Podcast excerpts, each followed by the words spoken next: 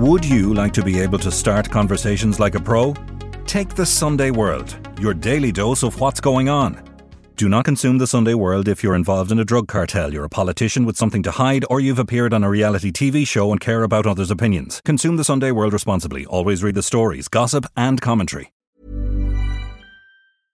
Everyone knows therapy is great for solving problems, but getting therapy has its own problems too, like finding the right therapist, fitting into their schedule, and of course, the cost. Well, BetterHelp can solve those problems.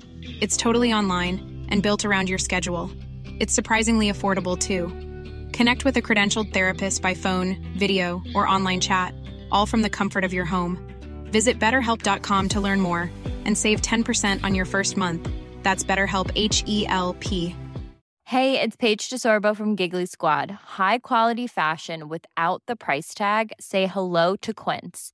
I'm snagging high end essentials like cozy cashmere sweaters, sleek leather jackets, fine jewelry, and so much more. With Quince being 50 to 80% less than similar brands. And they partner with factories that prioritize safe, ethical, and responsible manufacturing. I love that. Luxury quality within reach. Go to quince.com slash style to get free shipping and 365 day returns on your next order. Quince.com slash style.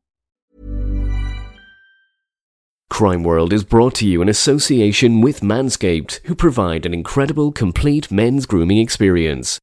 Manscaped offers precision engineered tools and is trusted by over 2 million men worldwide. We have an exclusive offer for Crime World listeners 20% off and free shipping with the code CrimeWorld at manscaped.com. These are massive, you know, container parks. and you're not going to walk around looking for the blue one. You need all the exact details, the barcoding, and you need the skill to do it. There's only a crew of 22, and all of a sudden, our senior ranking people on board are kind of asking you to get involved in something illegal. It's, I'd imagine it's very difficult to say no. I'd say the element of intimidation that came into it, you know, had to be high. He was claiming that he was being offered a million dollars for, for his part in it. It kind of gives you an idea of how cocaine money kind of corrupts people. I'm Nicola Tallant, and you're listening to Crime World, a podcast about criminals, drugs, and the sins of the underworld in Ireland and across the globe. The seizure of 20 tonnes of cocaine on board the MSC Gayane at the Packer Marine Terminal in Philadelphia two years ago remains the largest in US customs history. This month, the eighth and final crew member from the boat was sentenced for his role in the operation, which planned to land 1 billion euro worth of drugs into Europe. Behind the scenes lie Balkan drug traffickers linked to the Irish Kinahan organisation, and a story of narco trafficking on the high seas that reads like a Hollywood movie. Today, I'm talking to my colleague Eamon Dillon about the incredible tale of the Swiss owned ship, the daring smuggle that went wrong, and the ripple effects of the seizure of the record breaking cocaine haul. This is Crime World Extra, a podcast from SundayWorld.com.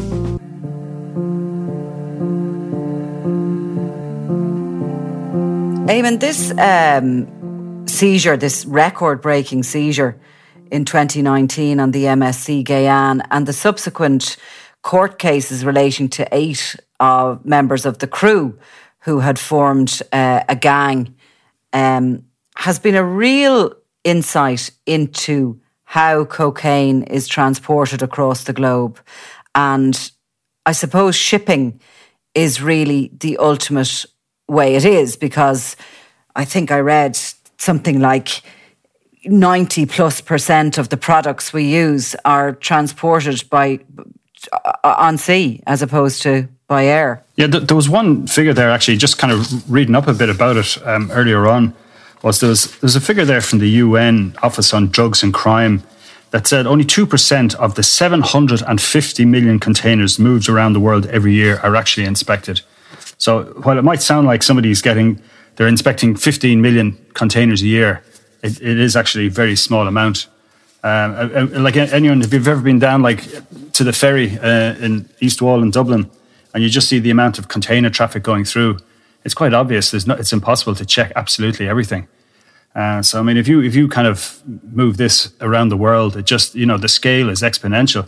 But even just even before we get into the details of the actual plot, what these guys got into, just to give people an idea of the size of the ship, everyone was familiar with, you know, the Ever Given that got stuck in the Suez Canal mm. with all those uh, containers, which are now being blamed for by for the reason why your, your lawn furniture hasn't arrived from China for the last three months, or or whatever whatever it is that you bought and hasn't arrived, it's getting blamed on the Ever Given getting stuck in the Suez Canal.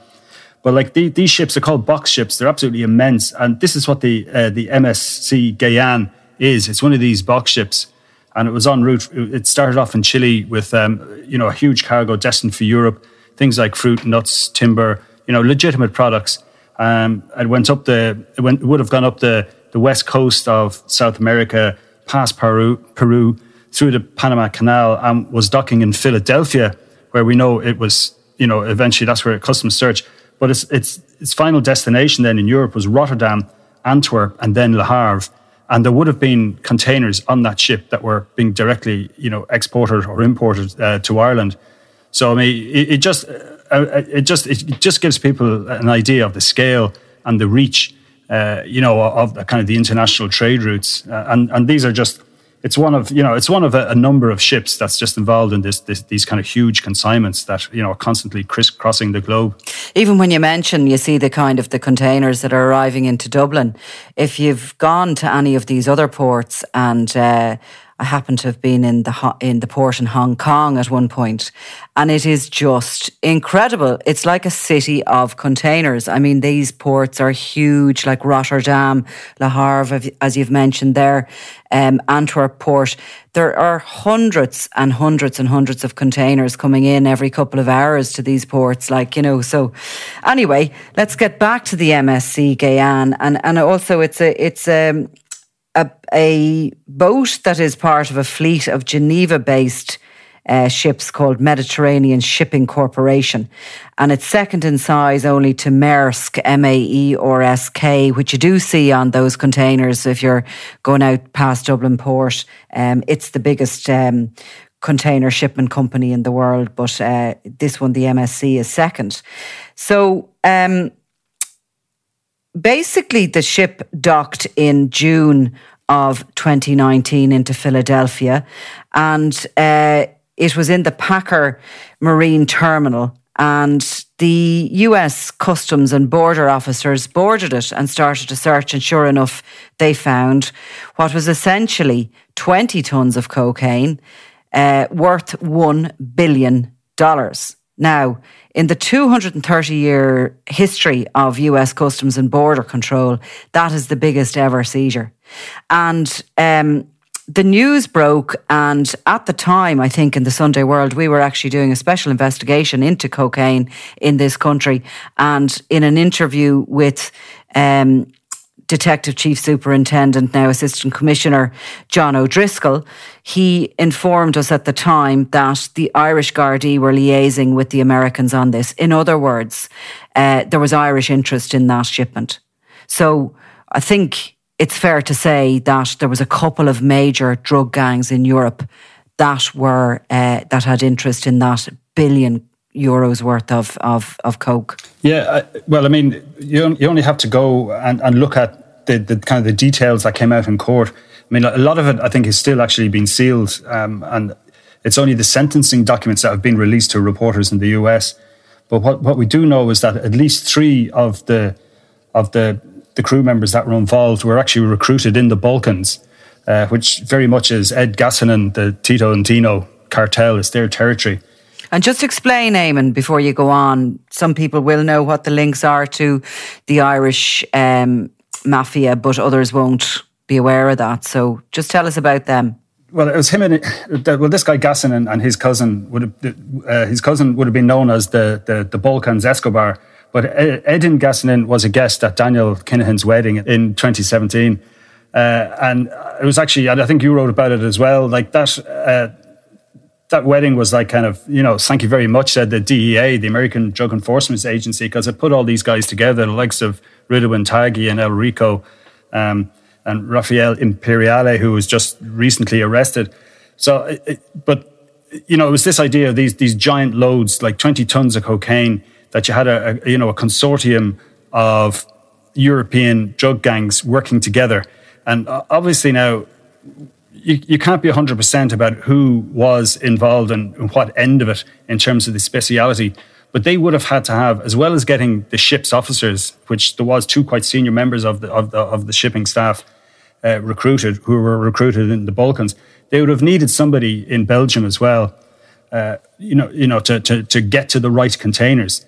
So I mean, as you as you were saying, like I mean, they, these are massive, you know, container parks, and you're not going to walk around looking for the blue one, and that's where the that's where the drugs are. You're go, you know, you, you need all the exact details, the barcoding, and you need the skill to do it, and you have to be, you know, basically you have to be working there. So I mean, we know that we know that Kinahan Senior uh, was involved himself in bribery and corruption involving police and people involved in the ports in Belgium in, in, in the past. And there's even been recently, there's been, you know, more, there's been more investigations in, in Belgium into corruption at the ports. And, and, and it is, you know, it's, it's a key part of any consortium of getting your stuff in. You, you know, Gacanin, by all accounts, has the, has the contacts in Colombia and Peru to get the drugs to where they needed to be to get them on the ship. And then you need someone at the other end to get them off the ship. You also need somebody on the ship to hide them on the ship. So, I mean, there's all these various mm. moving parts um, that are needed. So, you know, I, am sure it's not just entirely a money thing that, you know, certain gang members are brought in because they have that speciality. But I mean, it's like one, one of the Americans described the, they described the way the drugs was were, were got on board of the ship. He described it as something like out of a movie. Now, again, you know, it, mm. it, mentioned then that you had uh, one of them. Uh, this this the guy who got the longest sentence and was seen. He got seven years. Bosko Markovic. He was the, he was the ship's chief mate, or the first mate, or chief's officer. Like is is his rank. So just excuse my ignorance slightly there. So the chief mate or the first officer or whatever is that the captain? Is that the guy who's in charge completely? No. No, he he, he was he'd be a senior member of staff, and, and generally they're their their duties on board are things like loading and unloading the cargo and controlling the deck, and that's so he was obviously the perfect guy. So, and then on top, like he, he was the man who actually operated the crane to lift um, these you know uh, packages of drugs, and it wasn't a single occasion. So to, to kind of go back a bit, like to show you the sophistication. So mm. they were sailing from Chile. They weren't stopping in Peru. But when they were rounding the coast to, to go up to Cana- up to the Panama Canal to, to cross into the Atlantic from the Pacific, they were using encrypted phones to make contact with co-conspirators on land. Speedboats came out on more than one occasion in the dark of night, and these. Uh, and again, as you, everyone saw the pictures of the Ever Given stuck in the, the Suez Canal, these are huge ships, several stories high. So they were using the cranes on board to lift the, the, the bags or whatever, or, or the, the packages of drugs on board the ship and then hide them in carefully selected containers that were ripped open and then resealed. Um, presumably, they were going to be tracked all the way through to, to their you know, end destination in either Belgium or France. So, like that kind of gives you an idea. You know, so while you had the likes of Markovic, who was the you know the, the kind of the top end guy, it, you know, and he was actually it came out he was claiming that he was being offered a million dollars for for his part in it.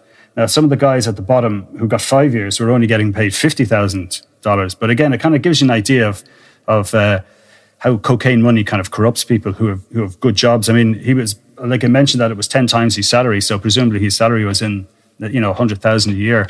Uh, not a bad salary, though. I mean, there has to be a, a surely a, a, motivation there of greed when, when it comes to. I mean, he's not a guy that's earning, you know, ten dollars a week. That some people, probably whoever was on those boats coming out of Peru, was, was earning next to nothing and endangering their lives hugely. I mean, that sea in the dark of night, going out to meet, meet a massive container ship like that, and waiting for the crane to be lowered uh, down to pick up the the um, the, the coke. I'm sure that was a, a dangerous job. It seems like an incredible thing for them to be able to do. But nonetheless, Markovic was the guy who had he, who had the ability to work these cranes and presumably to control that deck. That whatever he said came on, came on.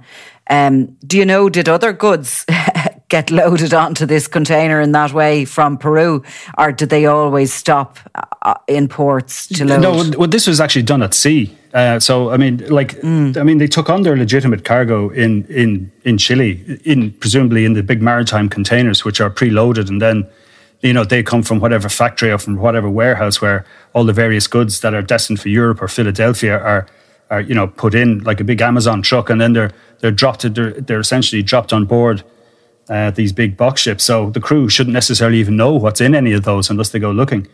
So the so the idea, you know, it, it is very much the equivalent of, of trying to throw a bag onto a moving train and you know somebody sticking their hand out to catch it to get the drugs up to Heuston Station or you know to, to draw kind of a rough equivalent, I suppose. But um, but they, they also the interesting thing as well is that Markovic then like in, in court like his lawyer did say you know he he, he did feel under threat. Um, one of the conspirators you know threw away his phone but was still kind of pressurized on board. Now they didn't say who pressurized them, but was still you know made to go through with the plot. And then, of course, there was, as usual, there was the two kind of junior guys, two Samoan, uh, you know, sailors who presumably are at the bottom of the rung, whose job was simply to drag the stuff around and do what they were told. And they got five years each. I mean, you know, you feel sorry for those guys to some extent. Like, you know, you're on. Mm. There's only a crew of 22, and all of a sudden, you know, the, there's some senior officers on board or senior ranking people on board are kind of asking you to get involved in something illegal. It's, I'd imagine it's very difficult to say no. I'm sure you'd be you know, if somebody falls off a a box ship, that's it. Especially in the you know you know in the open sea, there's no chance around. So I'd say the element of intimidation that came into it, you know, had to be in high. And there was two other Montenegrins, and, and it was in Montenegro, of course, that um, that uh, Markovich was recruited. Um, I think the other two, an engineer and a second mate, and you might explain that to me as well, what he does. But uh, they said that they were in coffee shops basically and were approached by what they assumed to be gangsters, took on the job, never questioned it. Montenegro is a problem area when it comes to drug gangs. I think their two main um, sources of occupation are drugs, bringing drugs into Europe, or fishing. And um, you know, it has been identified Montenegro as a as a as a serious problem for um, for these Balkan gangs. Yeah, well, I mean, when you put it that way, I mean, it's the, it's the perfect skill set, really, isn't it, for for dragging mm. uh, bags of cocaine off of small speedboats onto your, your big cargo ship and then hiding them in containers. Yeah, look, I mean, it, it's. Um, I think one, one of them there was a Serbian involved as well, using, a, and then there was another guy, uh, Kav, Kavaja, was uh, an electrician as well. So I mean, I, basically they got whoever they could, really. Um, but obviously it was Markov uh, Markovich, who was the main the main guy, he was the key to it. Um, it's just interesting that, like you know, he started working for the for the Mediterranean Shipping Company in 2008 and had gone up through management. So I mean, you know, any company who's trying to do its best to screen their their employees to make sure they're they're not up to anything they shouldn't be, are you know, it, it kind of shows you the difficulty they face there. I know they were they, they were actually quite clear that they were victims in this. The MSC the, the company themselves, they were allowed to, to give a victim statement to the court in Philadelphia. Um, and and they, they, there was some incredible figure came out there where they're saying that by 2024, from 2019, they will have spent 100 million US dollars now on upping their security because they did actually have other ships um, around the world where drugs are found as well. So it's obviously, I mean, it's obviously hugely embarrassing for these companies. But of course, if you have one of these giant ships that gets held up for a couple of months or even a few weeks, I mean, the knock-on effects of, of those costs are huge. Um, they had one. The same company had had a half ton of cocaine on board one of their ships called Desiree. They had a, a ton and a half on another one called the MSC Carlotta. And then in Australian authorities seized 200 kilograms of cocaine on the MSC uh, Joanna. So th- these all these all happened the same year. So you know they've, they've obviously they're doing their best to get to grips with it now. But I mean, I suppose like, like a lot of this, I mean, it's all driven by demand, and cocaine, like any other commodity, is is you know it's it's shipped the same way as our, our almonds and our avocados and whatever else. But the um, you know, even though Markovich set was set to make one million, ten times his salary for this one shipment if it went right and I think everybody is aware that it went catastrophically wrong. Um, but the others on their 50 grand each, so there's seven of them on their 50 grand. It's very little in total considering the amount of money that the drug gangs will make um, if they actually move their product from A to B because once it lands into Europe, it's worth a billion on the streets. It is broken up from the minute it lands in the port and it's going in a hundred million different directions. And um, there's no chance, even though there might be some seizures on land once it's once it's actually hits hits Europe. Um, you know, law enforcement do not have the same opportunities of of um, taking it in such bulk in that mother load. Um, the American, the DEA report of 2020 shows a, a 70% increase in, in cocaine uh, seizures. And I think they put that down largely to this one ship and, what was on it because, you know, we can't underestimate the size of 20 tons of cocaine and, and uh, you know, what, what that even looks like. Did, um, you know, the, the eight members of the crew of 22 is uh, a significant proportion of the people on the boat. But nonetheless, you know, really without intelligence, I presume, because this would have been an intelligence led operation, they could have got away with it. Yeah, and I'm, I'm sure, you know, it, has been successful before. I mean, you certainly wouldn't kind of try out your route for the first time with, you know, a, a 20 load, 20 ton load. I mean, you know, you want to be pretty sure it's going to work or, you know, that it has worked before. And I mean, I suppose on the face of it, you know, they, they, the gangs involved probably did nothing wrong. Like whatever, whatever was the, you know, the, the weak link, whether it was the encrypted phones were possibly already among one of the, one of those networks that had been cracked by law enforcement. We don't know. It hasn't come out. Um, whether, you know, I mean, even if you had one person involved in the plot, it probably wouldn't have been enough to, to find, you know, to necessarily find the drugs or to have enough probable cause in, in the, in the States to, to, to, go, to go on board a ship of that size.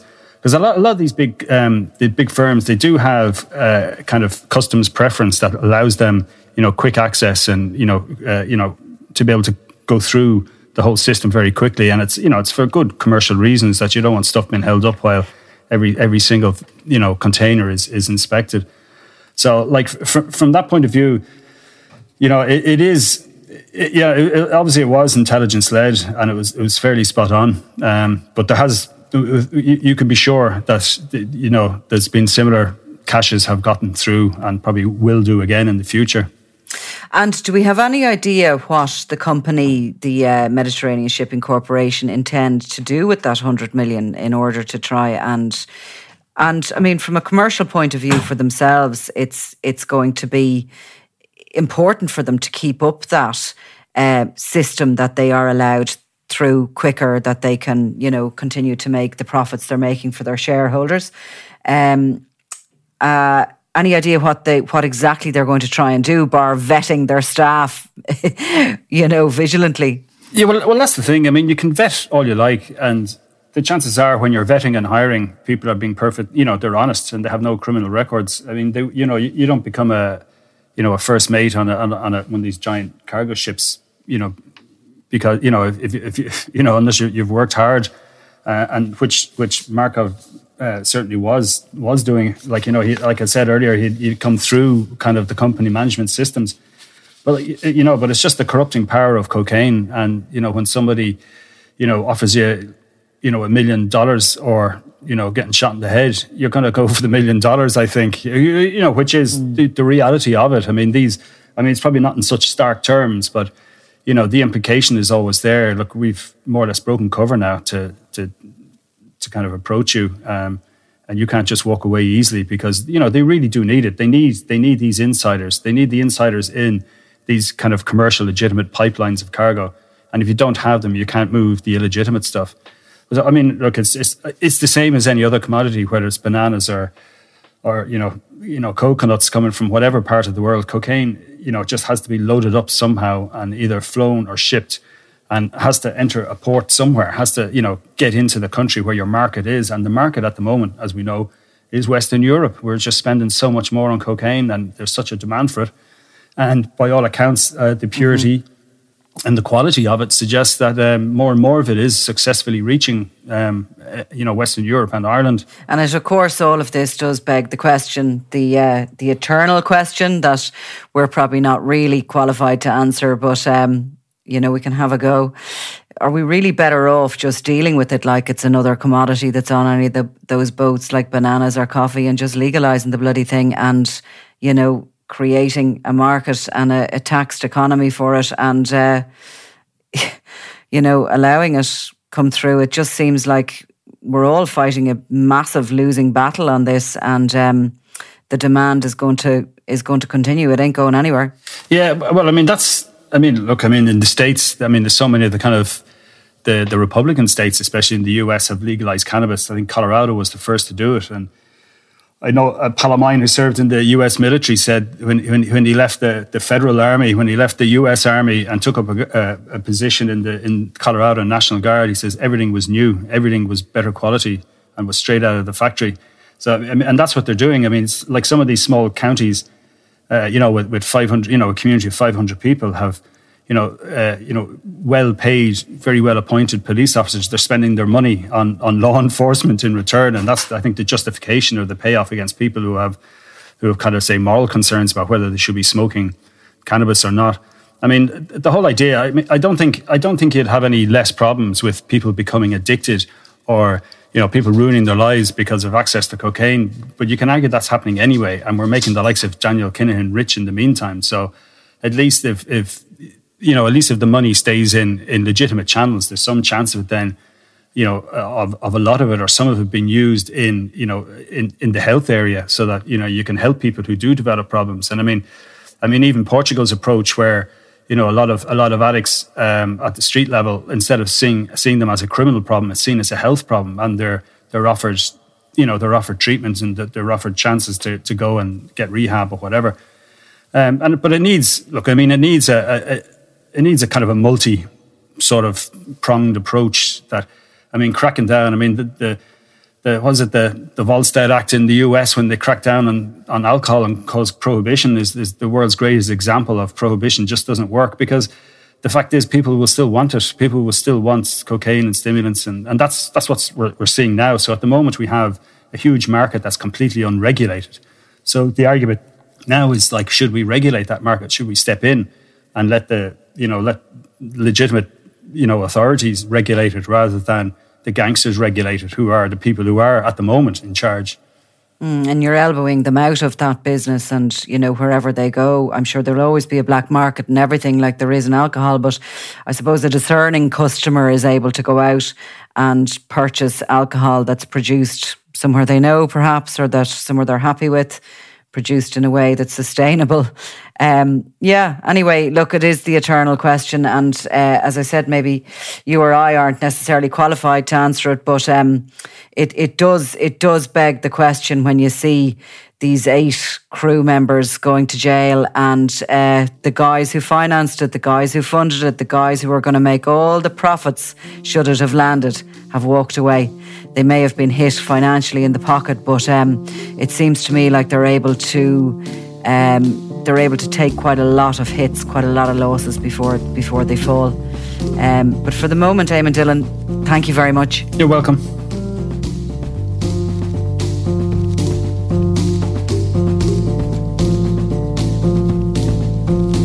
SundayWorld.com, this is Crime World, produced by Ian Mullaney. Available online and on all podcast platforms. If you enjoyed this podcast, please leave us a review. And if you want to get in touch, check out our Facebook page, Crime World with Nicola Tallant.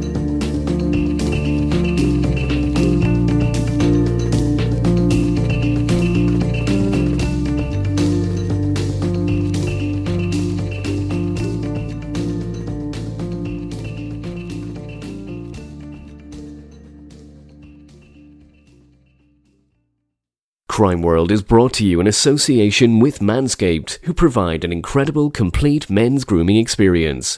Manscaped offers precision engineered tools and is trusted by over 2 million men worldwide.